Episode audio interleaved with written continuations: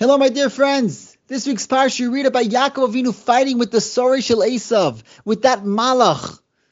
It's very interesting that Yaakov Avinu was the only one that the Sori Shel Esav came to fight with him.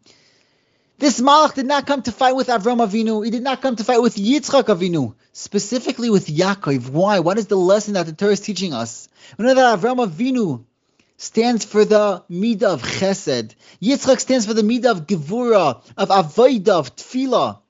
And Yaakov Avinu, he holds up that pillar of Torah.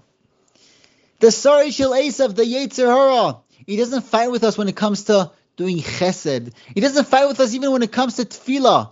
His whole koyach, his main power, where he puts is fighting with us, is when it comes to Torah.